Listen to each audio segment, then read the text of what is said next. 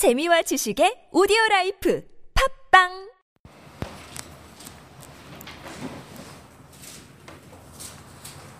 구절부터 16절까지입니다.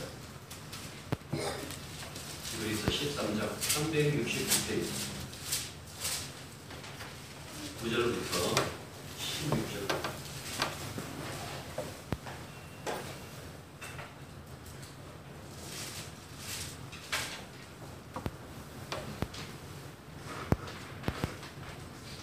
여러 가지 다른 교훈에 끌리지 말라 마음은 은혜로서 굳게 함이 아름답고 음식으로서 할 것이 아니니 음식으로 말미암아 행한 자는 유익을 얻지 못하였느니라.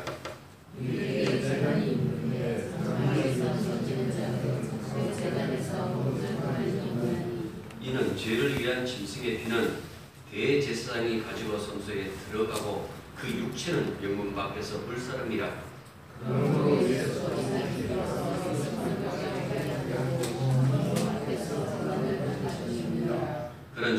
그의 치욕을 짊어지고 영문 밖으로 그에게 나아가자.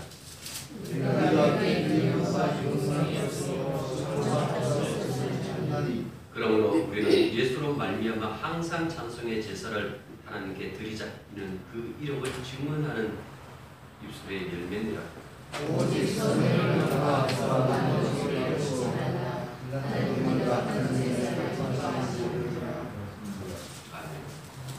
성경만이 진리다 하고 말하면 기독교에 속한 사람들은 대부분 그렇다 하고 옹호합니다.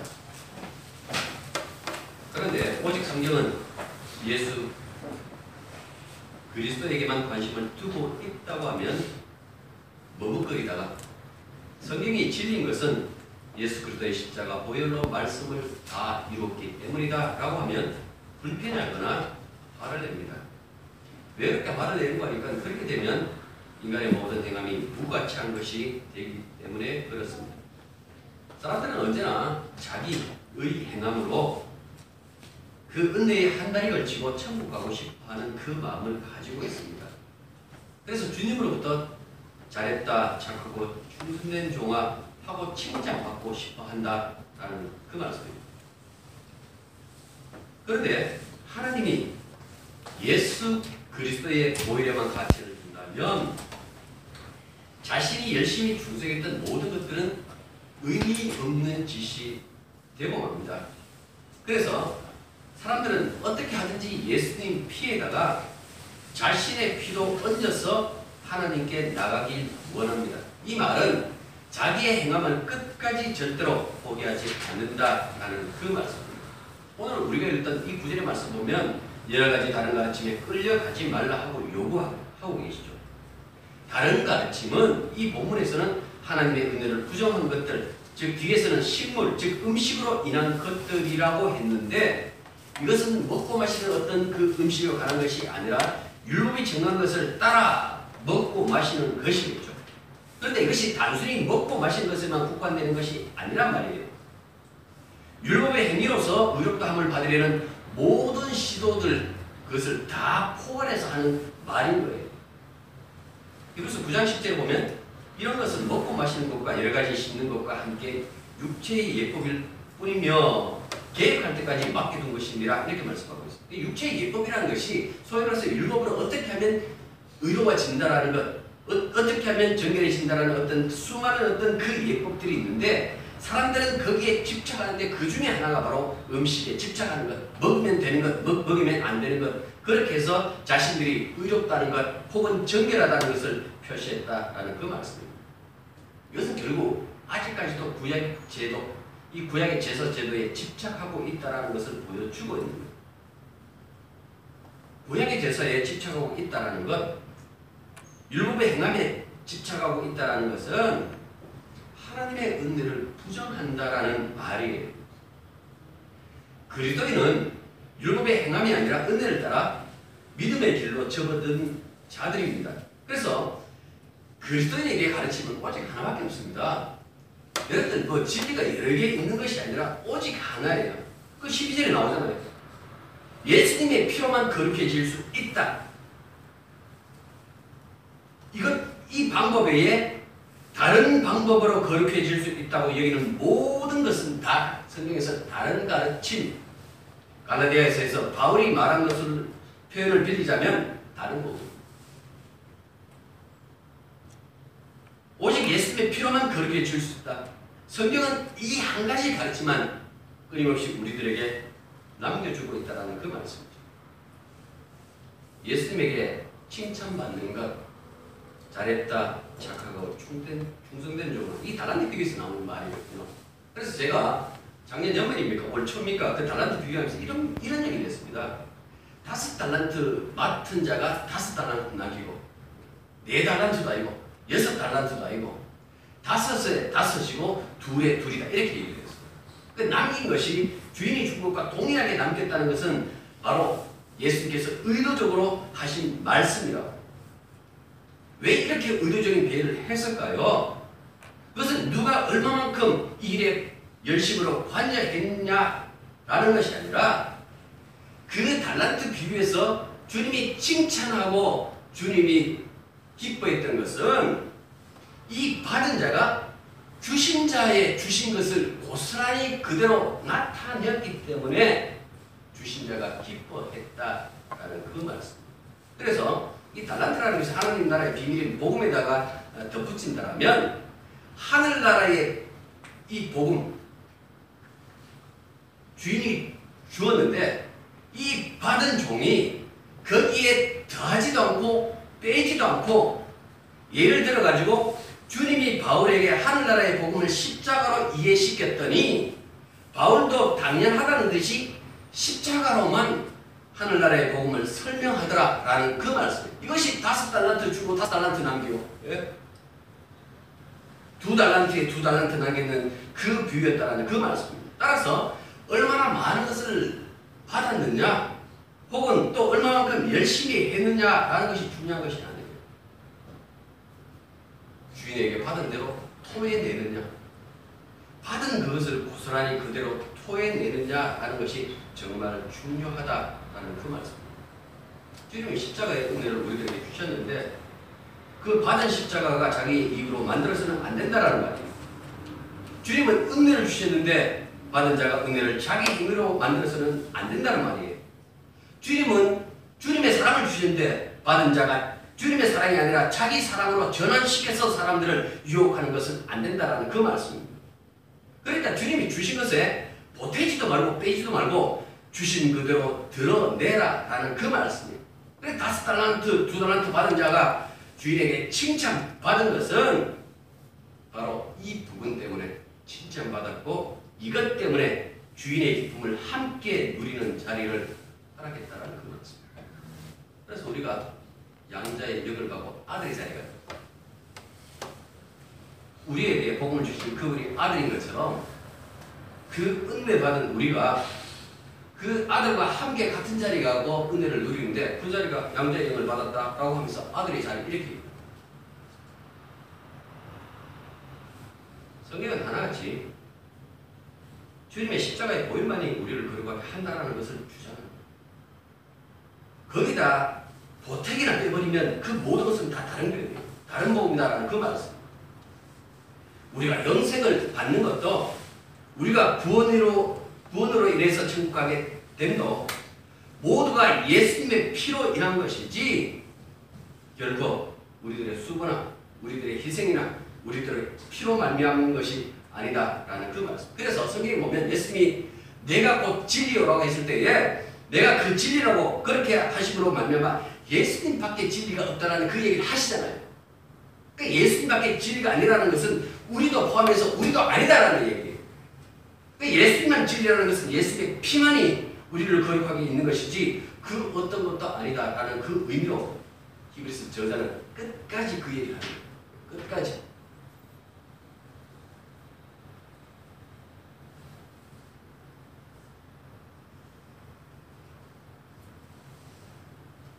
왜 성경은 그러면 이렇게 예수님만이 진리가 된다고 그 얘기를 하는 겁니다. 지난번 말씀드린 것처럼 성경의 모든 말씀이 누구를 겨냥했다고 했어요? 예수님을 겨냥했다고 했어요. 예수님이 이루실 것을 다 겨냥해서 하신 말씀이다라고 말씀드렸잖아요. 그리고 그 말씀을 누가 이루었습니까? 예수님 이루셨어요. 더불어 이루셨습니까? 아니요, 홀로. 주님 홀로 이루셨다라는 그 말씀이에요. 그래서 그러니까 예수님이 말씀을 성취하셨기에 예수님이 진리고 성취가 없는 진리가 없겠죠. 우리가 성경을 가지고 진리라고 했을 때에 이 성경을 예수께서 다 이루셨기 때문에 진리라고 할 수 있는 것이지 만약 이루지 않는 말씀이 가득하다라면 이 성경 진리 아닙니다. 이게 이루어졌기 때문에 진리다라는 그 말씀입니다.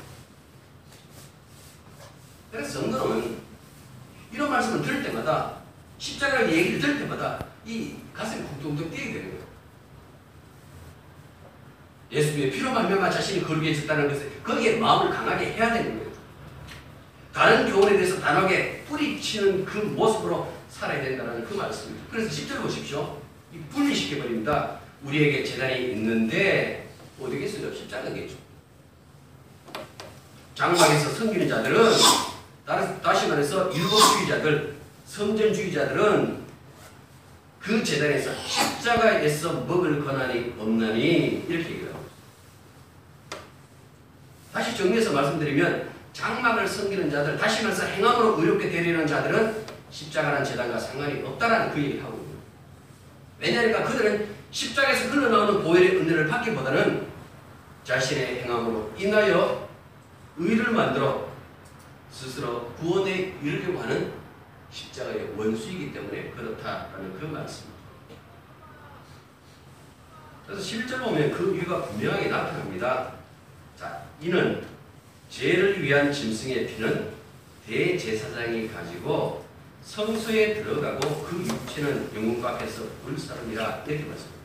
이 대속죄 혹은 유월절 양 잡았을 때 속죄일에 그 속죄의 양을 잡았을 때의 어떤 그 규칙에 대하여 설명하고 구약의 제사 규칙에 따르면 희생 제물을 잡으면 그 짐승의 피만 가지고 성소에 들어가고 남은 육체는 진 밖으로 가지고 나가서 이 소각장이 있었습니다. 그걸 이제 항상 이 브리스가 개했나 이렇게 얘기했는데 지옥 들어가는 어떤 지옥 문처럼 그렇게 어, 표현되기도 합니다. 이 개나에서 불로 태웠다라는 그 말씀입니다. 그러니까 그때 잡는 이 속죄 제물은 먹기 위해서 잡는 것이 아니라 버려지기 위하여 잡았다라는 그 말씀이에요. 지금 그 얘기를 지금 하고 있습니다. 이 제사를 주도적으로 수행하는 자가 대제사장인데 이 대제사장이 잡는 이 속죄 제물을 보니까 이 속죄 제물의 육체를 진 밖으로 내보내 가지고 버리더라. 그 얘기를 하고 있는 거예요. 그런데 이 육체를 진 밖에 버리는 이 장면이 신약에서 고스란히 이루어지죠. 그것도 대제사장에 의해서. 요한복음 19장에 보면 예수께서 대제사장에 보낸 그 사람들에게 체포되어서 끌려갑니다. 대제사장은 이미 예수를 죽이기로 마음먹고 있었습니다. 그래서 반드시 죽여야 되겠다라고 해서 죽일 그 제목을 예수님에게 뒤집어 씌워가지고 사형 선고하고 그 다음에 빌라도에게 데려가서 기어이 죽여도 좋다라는 그 주인을 받아냅니다. 그런데 요한복음 19장 14절에 보면 이런 말씀이 거기에 이렇게 붙여져 있습니다. 그런데 이날이 6월절 준비일이다. 이 날이 6월절 준비일인데 내가 제6신이라 하고 말씀합니다. 왜 이 말씀이 있을까요? 사람들이 어떤 자신의 생각으로 자신들의 걸림돌 되는 그 예수를 죽이기 위하여 별의별 계획과 수단과 모든 것들을 다 동원했는데 사실 되어가는 모든 일이 하나님의 뜻대로 지금 흘러가고 있는 거예요. 요한복음 11장 49절부터 52절 펴보실래요? 제가 읽을까요? 자, 펴보시겠습니다. 요한복음 11장 49절에서 50.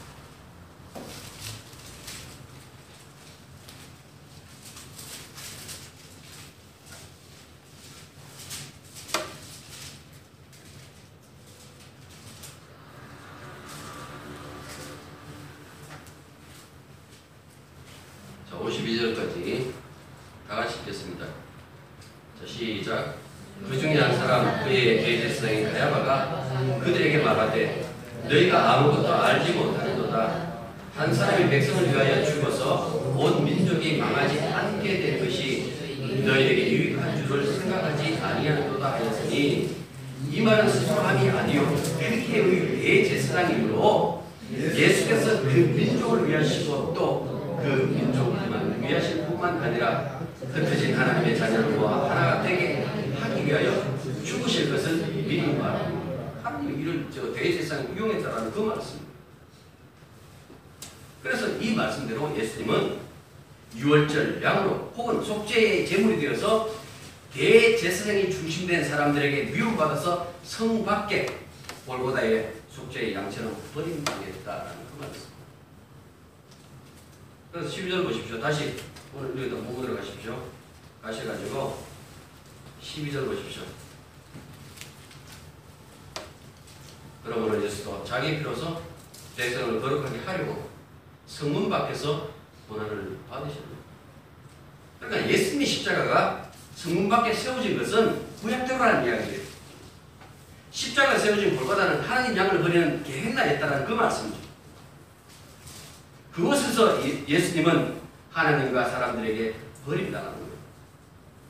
그러니까 이 모든 것들이 말씀대로 되어졌다라는 것을 얘기하는 거예요. 그래서 결별할 수밖에 없는 그 이유를 이렇게 말하는 거예요. 왜 장막에 장막을 섬기는 자들과 왜 십자가를 섬기는 자들이 함께 하지 못하는지 이 모든 것들이 다 하나님의 말씀대로 그 뜻대로 되어진 일인데도 불구하고 그들이 끝내 이 예수의 은혜 속에 들어오지 않기 때문에 그들과 우리는 이제 등졌다, 별개다 하고 지금 히브리서 저자가 우리들에게 말씀해 주고 있는 버림받은 십자가 위에서 예수님께서 혼자 말씀으로 이렇게 말했잖아요. 요한복음 19장 3절 보면 다 읽어요.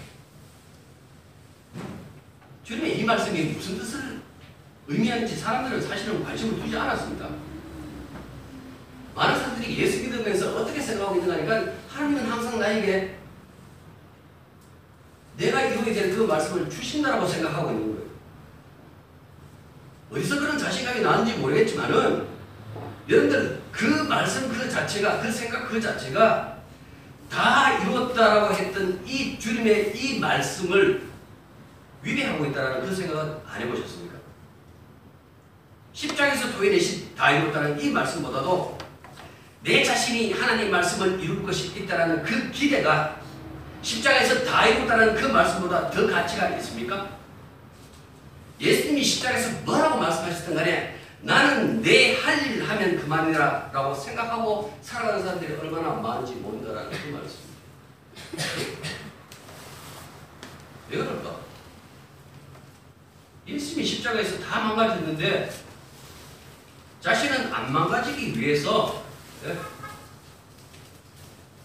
사투를 벌리는 꼴이 무엇이가 하니까 내가 말씀을 이루겠다 하고 덤벼드는 것이다 라는 그 말씀.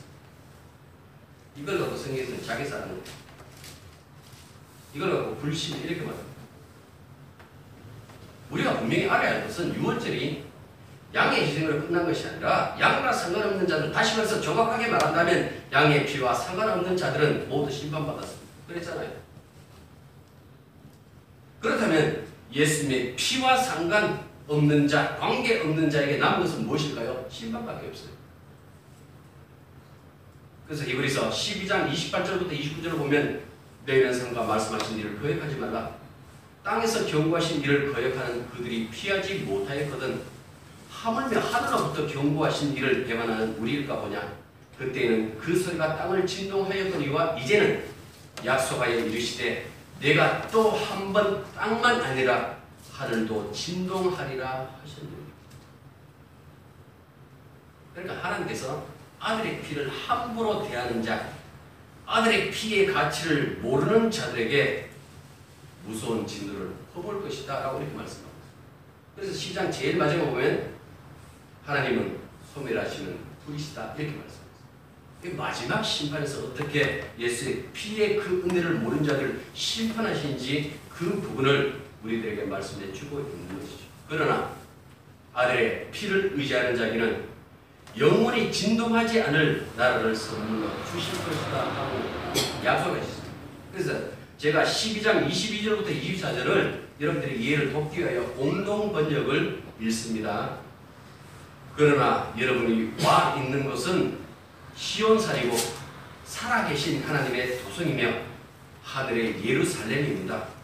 거기에는 수많은 천사들이 있고 잔치가 벌어져 있고 또 하늘에 등록된 장자들의 교회가 있고 만면의 심판자이신 하나님이 계시고 완전히 올바른 사람들의 영혼이 있습니다.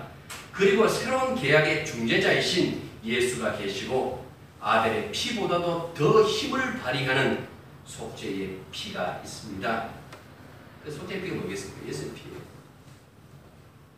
예수님의 피로 말미암아 우리가 시온산 하늘의 도성에 선다라는 그 말씀을 히브리서 저자가 우리들에게 말씀해 주고 그래서 여러분들 저자가 마지막에 이런 얘기입니다.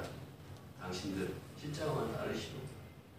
주와 같이 영문 밖으로 나가시오 하고 말하는 그래서 13절 보십시오. 10장 13절 13장 13절 그러지 우리도 그의 지옥을 짊어지고 영문 밖으로 그에게 나아가 영문 밖으로 나가야 한다는 것은 율법 안에서 머물려는 영문 안에서의 종교와 대비하는 거예요. 십자가가 영문 밖에, 성문 밖에서 세워졌잖아요. 거기서 예수님이 죽음 당하셨잖아요. 그래서 대비시켰다라는 그 말씀이에요. 영문 밖은 영문 안 종교로부터 버린다는 곳이잖아요.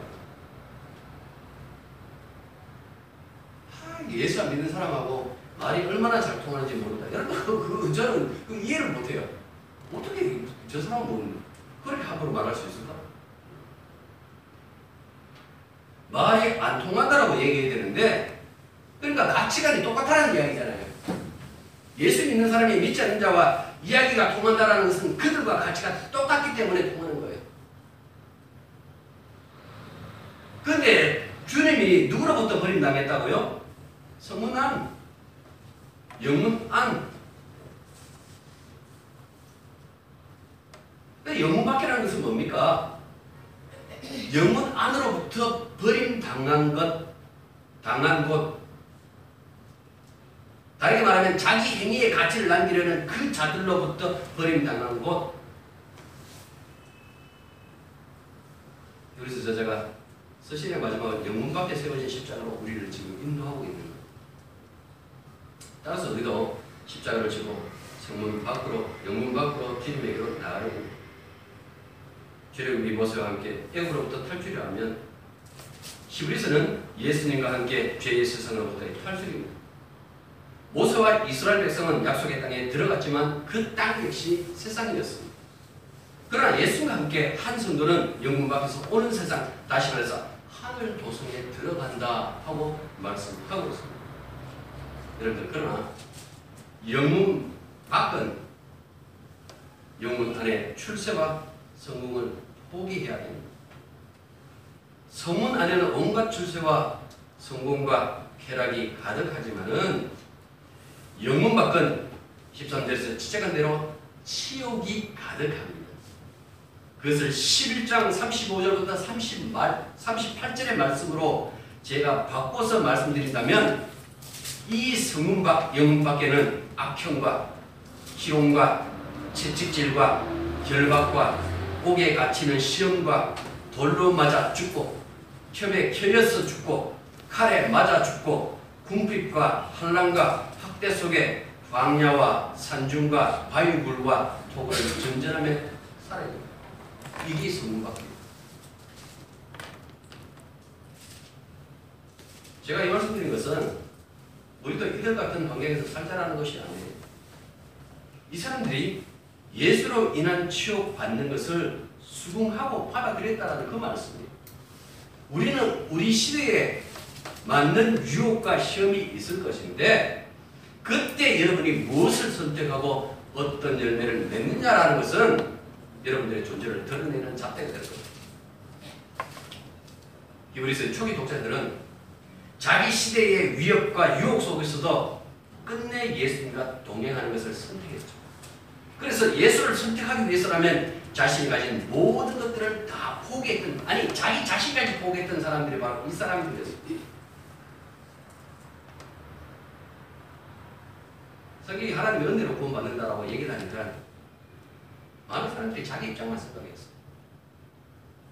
그 은혜의 그 내막을 실체를 알, 알려 하는 것보다도 아, 은혜로 구원받아 그럼 좋네 하고 자기 입장을 생각하기 시작하는 거예요. 여러분들 과연 그것이 믿음일까요? 은혜 받은 자들이 과연 예수님의 뒷전일까요? 그를 위하여 헌신하기보다 자기 자기 것을 챙기기 위해서 급급한 것 그것이 과연 믿음의 열매일까요? 분명히 바울은 우리의 소망은 눈에 보이는 것이 아니다라고 그렇게 설명했건만 사람들은 눈에 보이는 것을 소망을 두고 이루어달라고 그렇게 매달리고 있는 것이 과연 그것이 믿음일까요?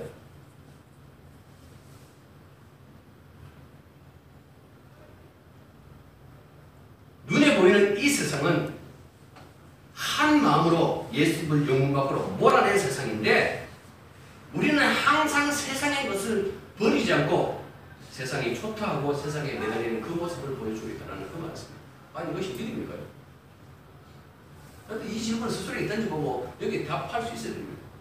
내가 예수님을 진짜 사랑한다면 그 예수님보다 더 깊이 사랑하는 것이 있는가라는 이 부분에 여러분 답해야 되는 거예요. 저나 여러분들 모두가 다.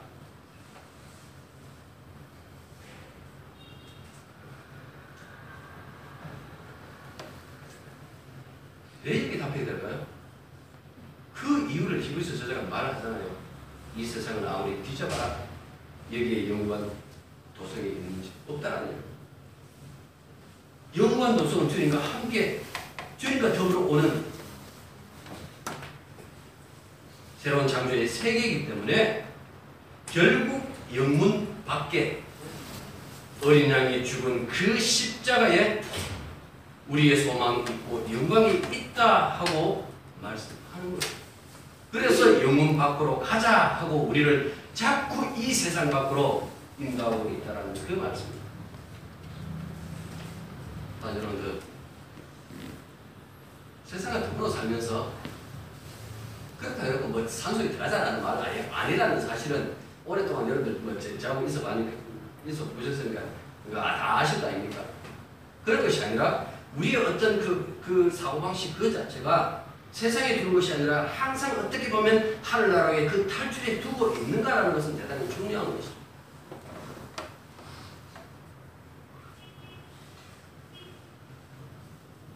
날마다 인문 밖에 나가서 거기서 15절 보시면 참회 제사 입술의 열매 이렇게 나오죠. 도대체 참회 제사 입술의 열매가 뭘까요?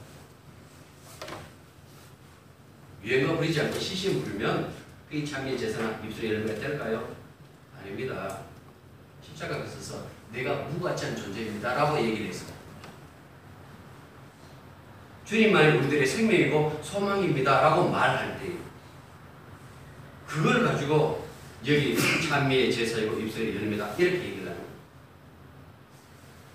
십자가의 사랑을 알지 못하는 자가 아무리 시신 불러보십시오 아무리 찬송아 잘 불러보십시오 오히려 그 찬송에 하나님께서 진노하십니다 아모스 5장 23절에 있는처럼 내 노래 소리를 내 앞에서 그칠지어다 내 비파 소리도 내가 듣지 아니하리라 하고 말씀해요. 정말 화려한 성가대의 노래 소리에 영광 받으시는 것이 아니라 십자가 지고 치욕의 영문 밖에서 주님을 찬양하는 그 소리에 하나님은 가슴 먹먹해 거예요. 내 자신이 사랑을 아는구나, 은혜를 아는구나 하고 그 아버지로서 가슴이 가슴을 묵묵해 하신다라는 그 말씀입니다. 하나님은 영문과 함께 십자가로 이때까지 종교 이름으로 사용하던 모든 것들을 다 쓸어버리셨습니다. 그리고 오직 그곳에 십자가만 우뚝 세워놓으셨습니다. 그리고 말합니다.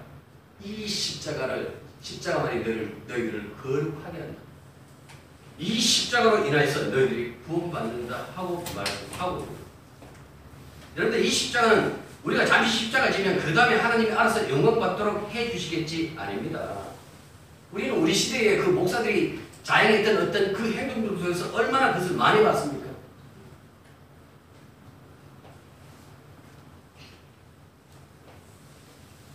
십자가가 십자가가 영광이에요. 십자가가 아버지와 아들에게도 영광이고 성도에게도 영광인 거예요.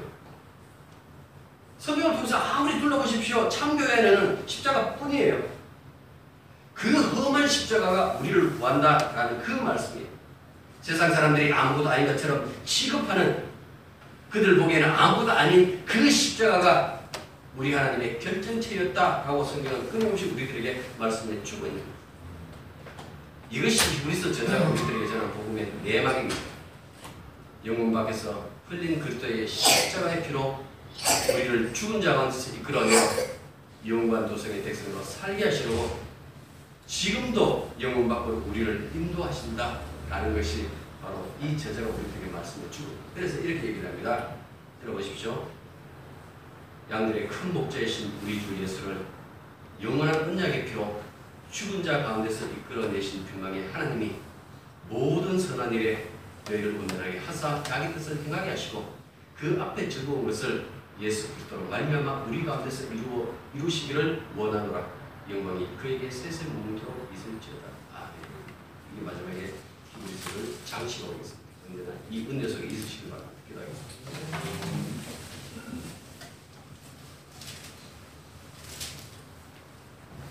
히브리서 저자가 끝까지 우리를 십- 영문박 십자가로 인도하는 것이 왜 그렇게 해야만 되는지를 우리가 지금껏 돌이켜보며 말씀을 보았습니다. 아버지 하나님, 우리의 일평생이 언제나 영문박 십자가 앞으로 나가는 그 은혜 속에 있기를 원합니다. 오직 주의 십자가만 자랑하고 그 십자가의 은총만 세상에 전할 수 있는 사람들이 되게 도와주시옵소서.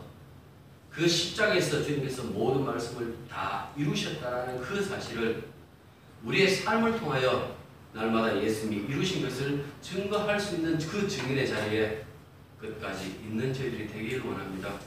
우리들의 행함의 가치를 매기지 말게 하셨고 우리 행함에 아버지 하나님 기대를 하지 말게 하셨고 오직 그리스도의 십자가의 피만 바라보고 그 은총 안에서만 살아갈 수 있는 하나님의 백성으로 끝까지 살아갈 수 있도록 우리를 붙잡아 주시옵소서 예수님 이름으로 기도드립니다.